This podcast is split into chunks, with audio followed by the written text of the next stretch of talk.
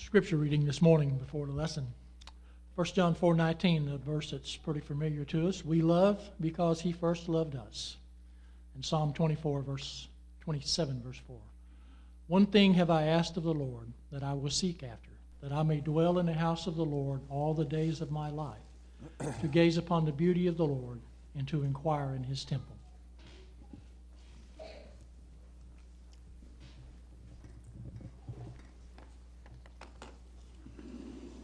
Good morning.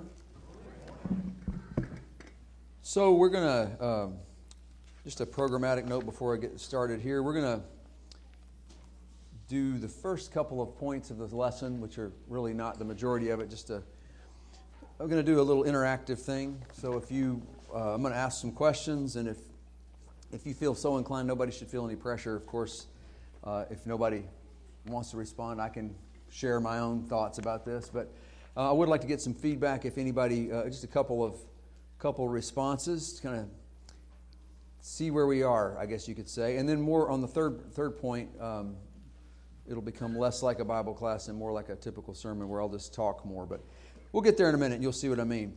Um, today is, of course, the last Sunday of the year. And through 2019, we focused on the verse that's on the screen.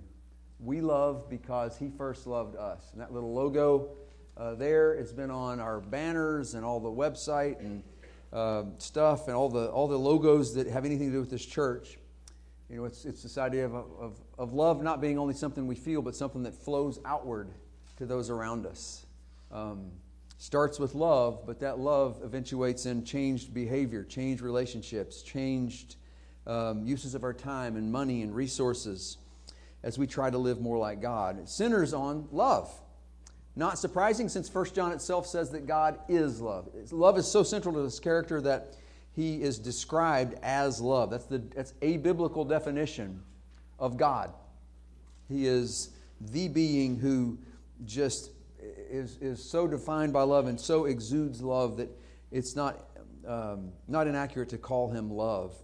And the thing is, his intention for us is that we become like him in love.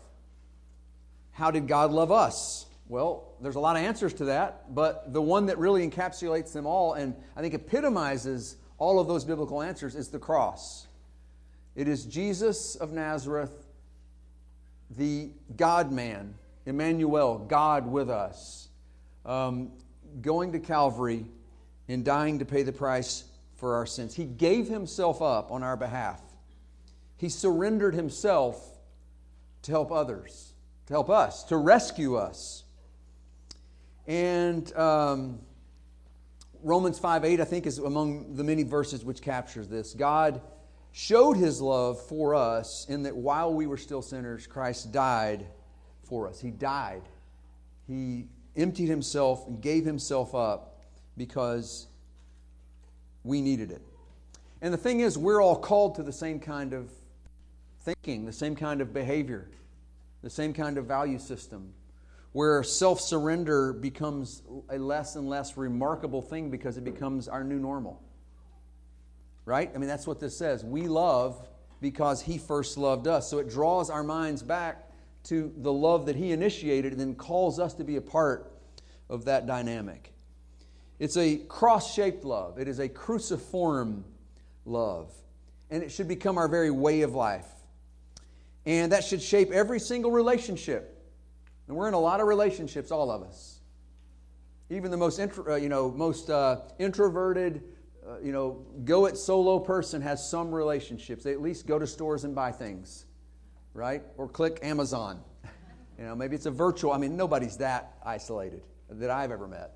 Um, we have a lot of relationships, and so every relationship ought to be shaped and flavored and, and, and, and, and shaded by the love that God has, the cruciform love that He has for us in Christ. So, have your relationships in your homes changed any? You know, it ought to affect that. Husband and wife, wife to husband, uh, parents to children, and so on. The relationships between members and among members of this church family ought to look cruciform, meaning self surrender ought to be the norm. Not see if I can get my way, but see if I can get your way. What about out in the community? The relationships that we have with our neighbors, with people that are you know, coworkers or in our neighborhood or just strangers that we meet in our daily interactions. Love captures so many facets of the gospel that we, we decided to place it at the kind of heart of our church's mission. Um, and, and I don't know if you remember this or not, but um, talked about this last year about this time. And if you've been on the website, you've seen this.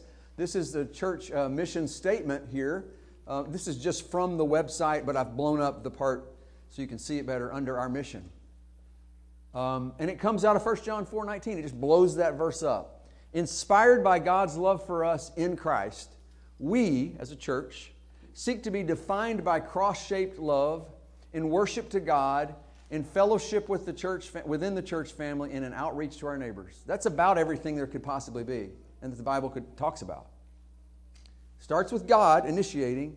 We respond to God. We respond among ourselves, fellow Christians, and then we respond with cruciform love as we interact with our neighbors. All right, that's, been, that's the church's mission because it's what we read in Scripture. And over 2019, what we've tried to do is stress the idea that selfless, cross shaped love should be the DNA of this church. It should be the 24 7 focus of this church, not just what we talk about when we come together in, a, in an assembly or a Bible class here, but our church, collectively and distributively throughout the week, should have that as its new normal. So that's what we've been talking about for this last year, right? It's in the old banners. Um, the, the little heart icon has tried to remind us of that. And so, as we consider transitioning from 2019's theme to the, the new theme for 2020, let's continue to ask the hard question of how we can come to emulate Christ's sacrificial love more, more fully, more perfectly. That's a hard thing to think about because that's, that's a tall order. And I doubt any of us is there yet. I'm not. But we don't want to move away from that because it makes us uncomfortable. Um, we want to move toward it and toward God because that's what He's calling us to. So let's continue to ask how we can come to emulate that cruciform love, that sacrificial, self surrendering love, even better. And this morning in particular, let's look at this question. I want to do it three ways. I want to do it retrospectively, prospectively, and introspectively. In other words, let's look back, let's look forward, and then let's look inside. It's going to be a short lesson unless something happens between now and when I finish. And you're like, well, it always happens. We'll see. Hope springs eternal. This is a beginning of cusp of a new year. Maybe who knows what crazy things might happen. You know. Um, all right, let's start by, by with the retrospective um, kind of angle. So that's that's last year, right? The year we're, we're completing right now. We love because He first loved us. How do we let me, let me put it this way. How have we uh, how, how, has this gone for you? And i think i think uh, stephen has a mic. So if anybody would like to actually answer that i mean I'm, that's a pretty brave person because i'm asking you to confess probably unless it's been like yes great. I'm just like jesus now. In every way i've self-sacrificed all year long 24-7 maybe feel free to say that. Um, I'd, I'd, like to talk to you afterwards and learn your secret. But um, how have we done with this uh, have your relationships, have your priorities and your, your decisions, your choices, your actions, the way you respond to people, how, how has all of that, uh, has it been more cross shaped? Has it looked more like Jesus dying to self on the cross for the other person? Have you had a more calculated, selfless love for your wife or your husband, your brothers and sisters in Christ? Some non Christian coworker, some acquaintance, even some stranger. So let me ask you if, if anybody would like to. If not, that's fine. Nobody should feel pressure. Randy, if you get, Stephen, if you could get over. So this is what I want to look at. How do we bring Christ's uh, self sacrificial love to all of our relationships? And I want to just first of all think for a minute or two about the past year. Yep. I mean, I don't I wouldn't say that I'm necessarily better or you know worse than I was this time last year in terms of you'd have to interview the people around me, I guess. But one thing that I definitely saw a difference in because of our focus um, was just the for me being able to personally meditate on that he first section of that verse mm-hmm. um, and kind of trying to leave behind the try harder, do better, you know, mentality that I can do something first, and um, your teaching and our church's focus on that, it's really a response. It's not something that I have to somehow manufacture within myself because I've tried that, that doesn't work. Um, and so in 2019, for me, really focusing on He first loved, um, I think has helped it to become a little bit more of a habit and less of a, I just got to try harder, I just got to do better. Um, and, you know, hopefully going forward, I, I can do better, but not because I can, but because He first. Okay. Thank you. You- One more on this?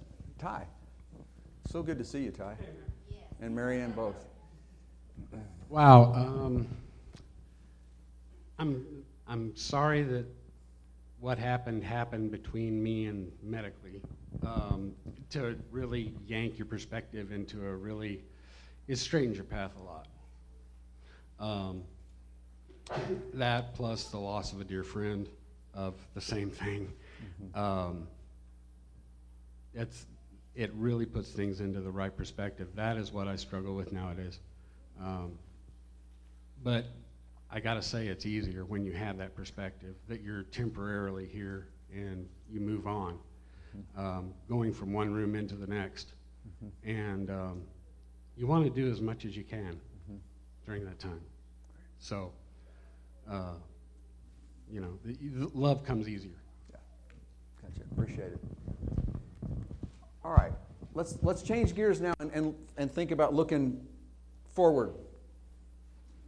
The prospect of 2020 and, and just the general future beyond that. But let's take one year at a time here as a church as we try to focus ourselves prospectively. What do we think about we love because he first loved us? In other words, if we could we could all share, you know, for an hour or two, all the difficulties we've had with doing that in the past year, or maybe maybe things got better. We could we could, but now, what about thinking about going forward? What what could help us do better at making selfless, cross-shaped love our new normal? Um, because the, the fact is, we need we need incentive to do that. that this, that's a that's a radical thing. If we were all doing that like Jesus, really like Jesus, we would have to be building three new buildings because people would see something so otherworldly, so holy, so set apart, so different that they would be drawn to it like moth to a flame. Um, problem is, Christians aren't necessarily any more cruciform than anybody else. They can be as top down let me have let me get things back the way they're supposed to. They can be combative and they can just use the same old MO of the world in the name of holiness and God. And they've been doing that for 2,000 years. Cruciform selfless love looks different. It looks like nothing else the planet produces. And it, think about how, how difficult that is, but then it, it's possible because God calls us to it, and Jesus did it. And I want to think now about wh- where that comes from. Like, what what is the engine that powers that? What is the, to change metaphors, what's the spring from which that kind of love flows? What's the source of all that? All right? What, what, what can possibly motivate somebody to give up something so valuable as, as his or her very life? That's what Jesus did. Yes, Miss Alice?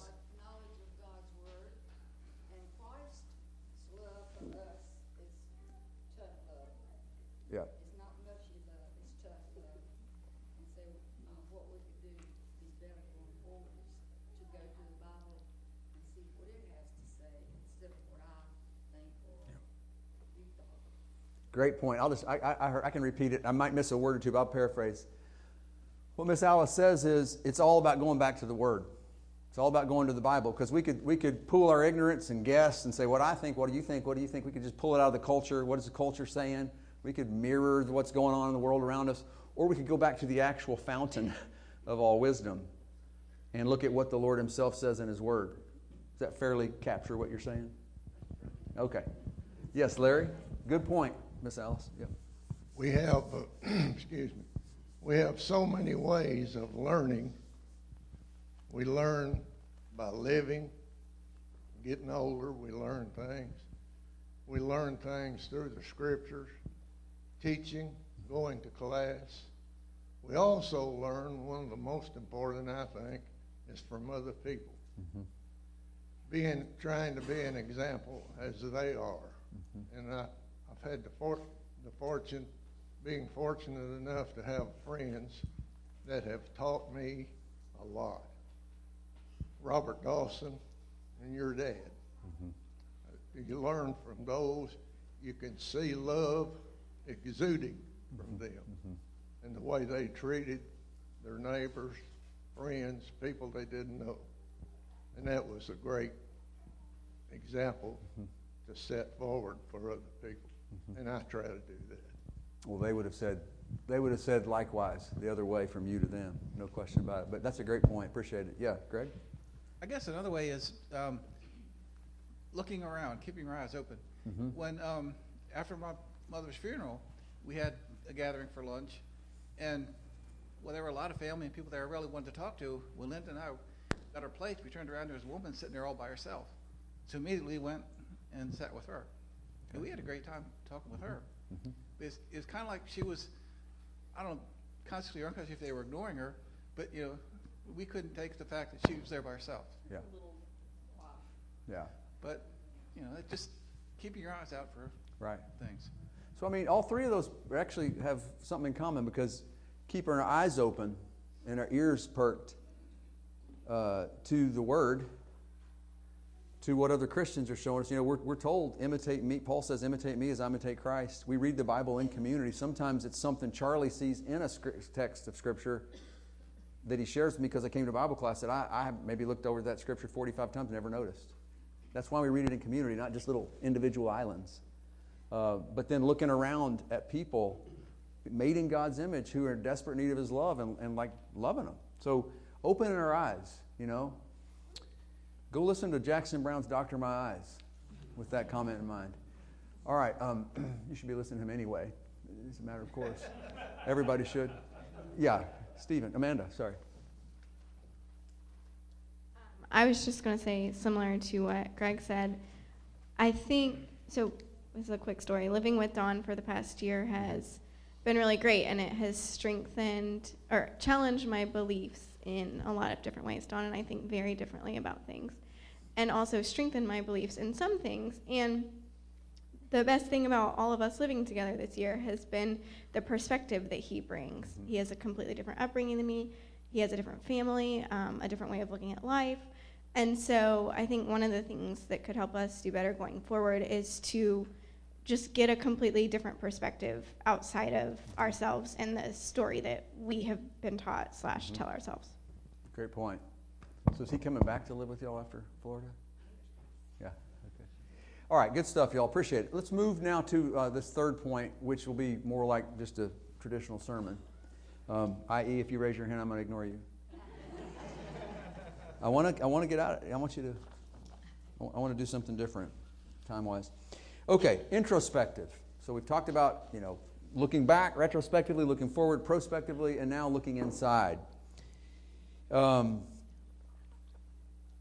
we need to ask ourselves is this kind of love that we're talking about, the radical love that could go to a cross, that could give up self, the ultimate thing you have is yourself, willing to give that up for other people, for the needs of those around you, is that kind of love really inside us? In other words, I'm asking us to sort of take stock, look in the mirror, you know, put yourself in a scale see whether that is really, to what extent is that really characteristic of us?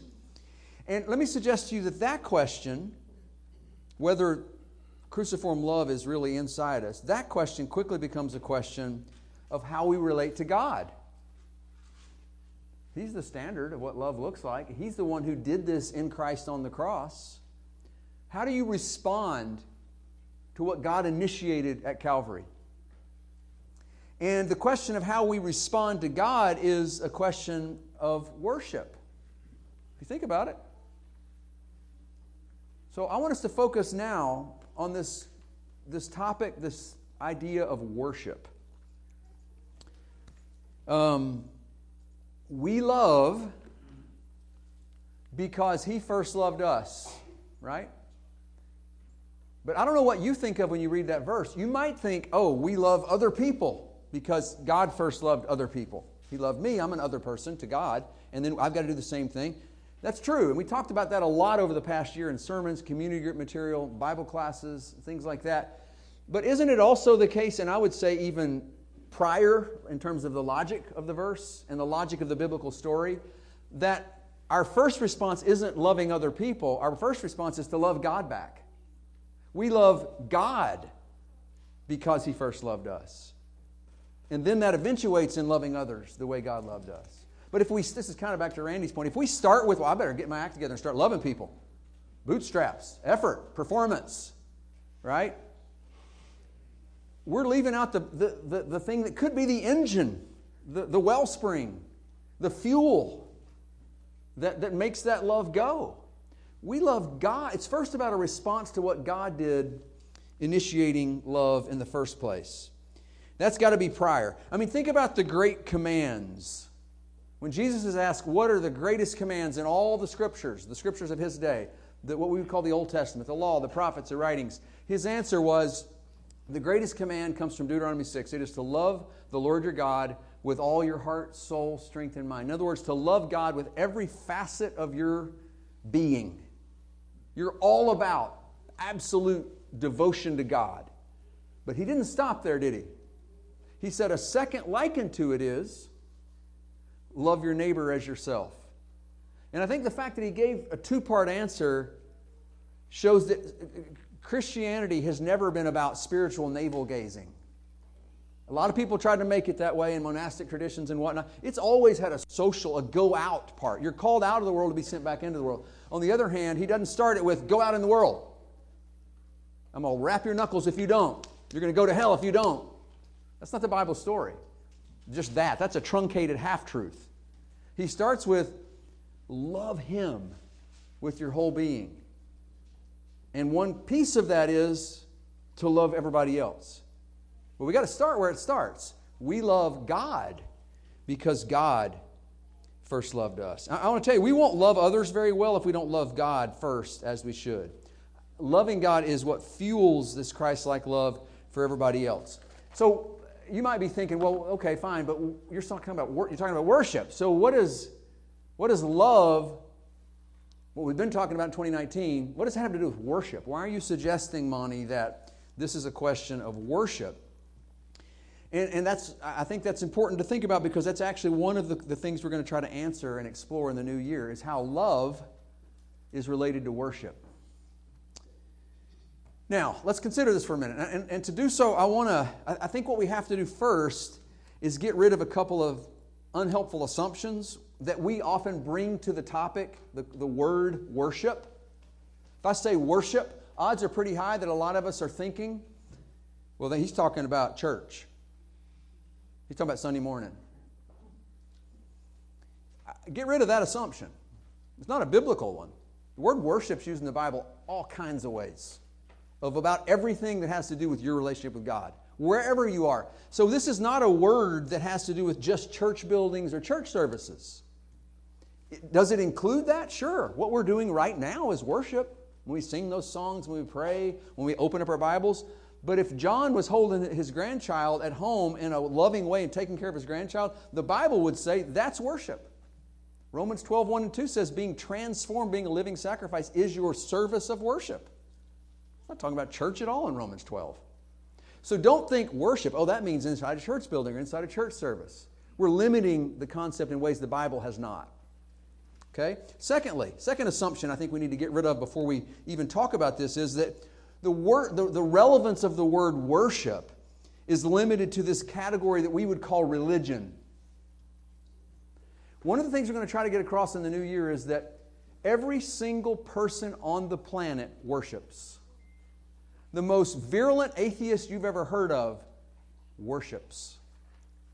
They just don't worship God. Everybody worships something. Everybody has a set of ultimates where they find the most meaning, the most value, the thing for which they'll sacrifice other things. We're wired for worship.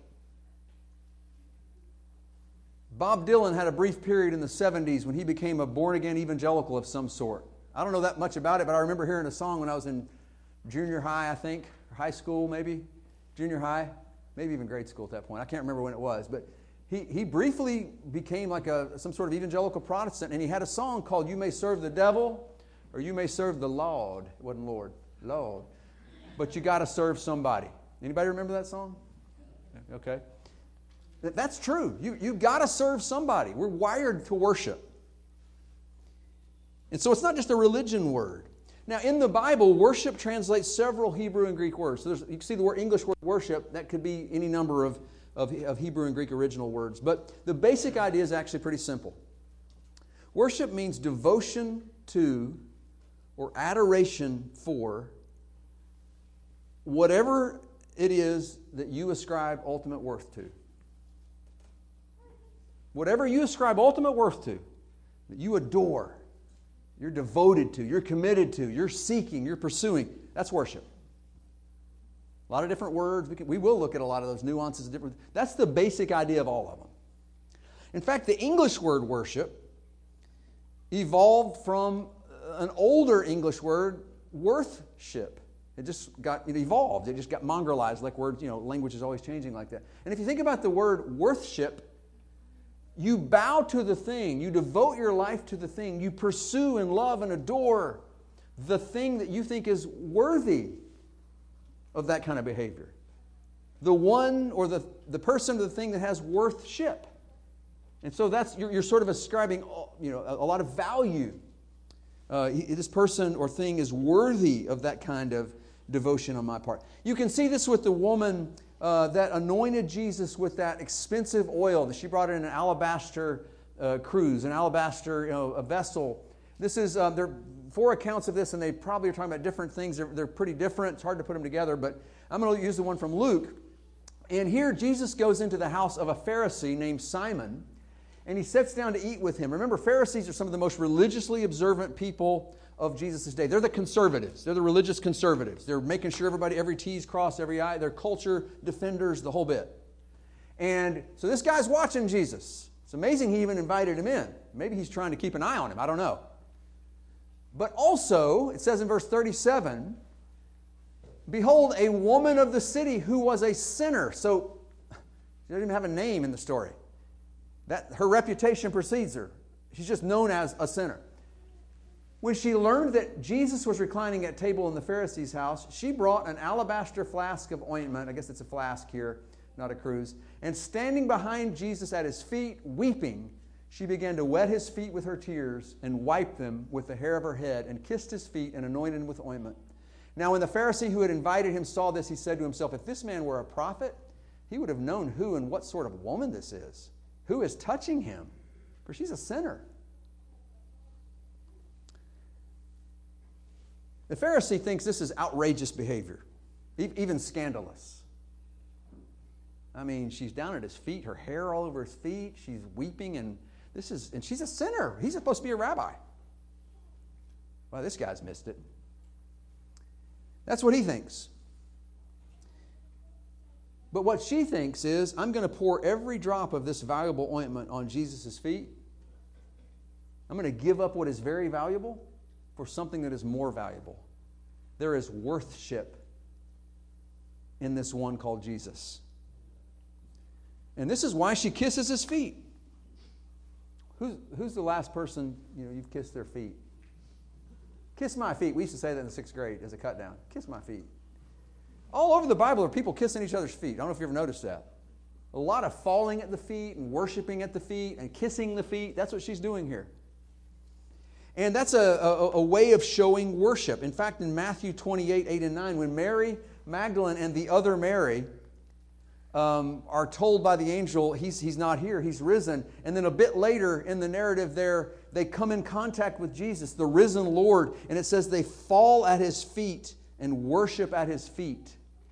In Revelation 22, 8 and 9, after John, Uh, is given by the angel the vision of the new heavens and new earth, the new creation, where all of this is headed, the consummation of all things. And it's, it's just beautiful. It's like the Garden of Eden made pristine again because the curse is no longer, and God is with humanity, and there's no mourning and no tears, and everything is a paradise. and he falls to his feet and worships at the feet of the angel. The angel says, No, no, no, no. You got to worship the Lamb, not me. But he, he doesn't say you shouldn't fall at the feet of somebody and worship their feet. That's normal behavior, apparently. So when it says that she is kissing his feet, this is a picture of worship. It's a quintessential picture of worship. She's pouring out something expensive and kissing his feet, right? And what I want to suggest is that at the end of the day, worship is really about adoring. It's really about loving. That's why the ultimate command is love the Lord your God with all your heart. Like be, be smitten by God, not all this other stuff. Worship is love.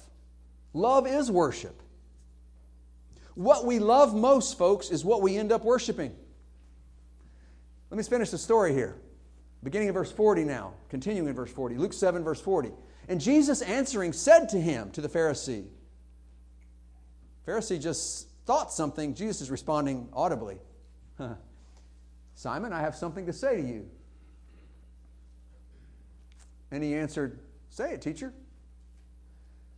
Here's what Jesus says in verse 41 A certain moneylender had two debtors. One owed him 500 denarii, the other 50.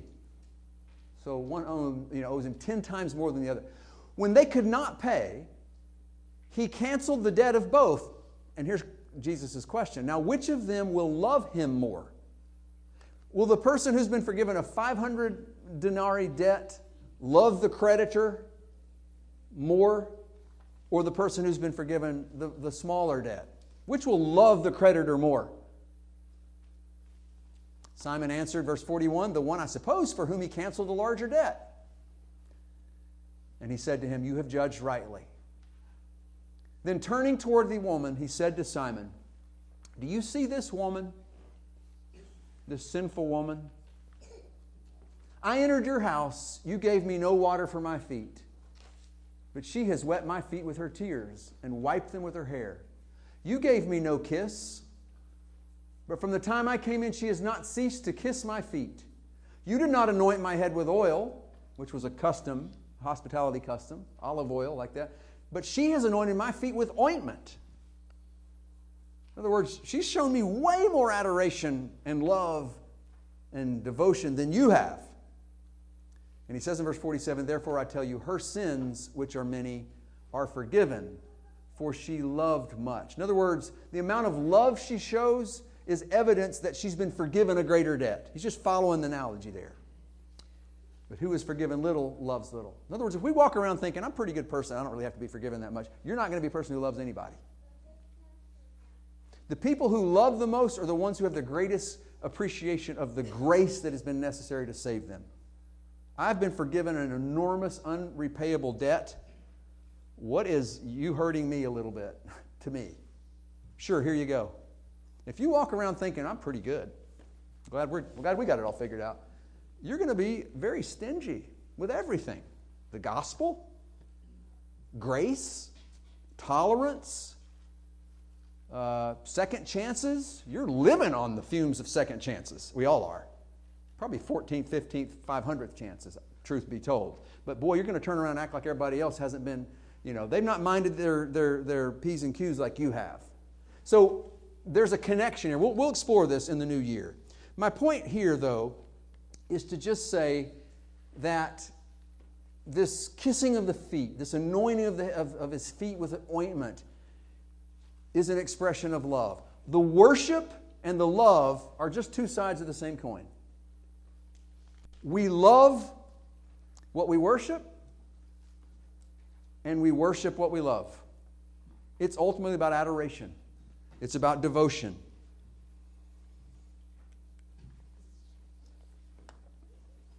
What do you think is most worthy of devotion in your life?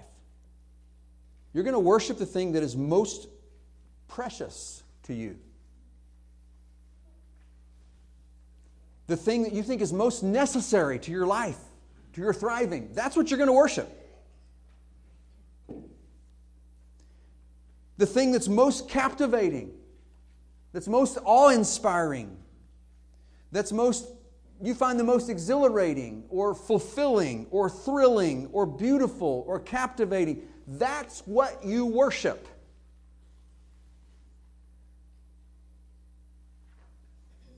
So, my question is do the right things thrill our souls? Do the right things captivate our hearts? How, how do we change what captivates our hearts? Can we just say, you know, the heart loves what the heart loves? Heard that saying. It's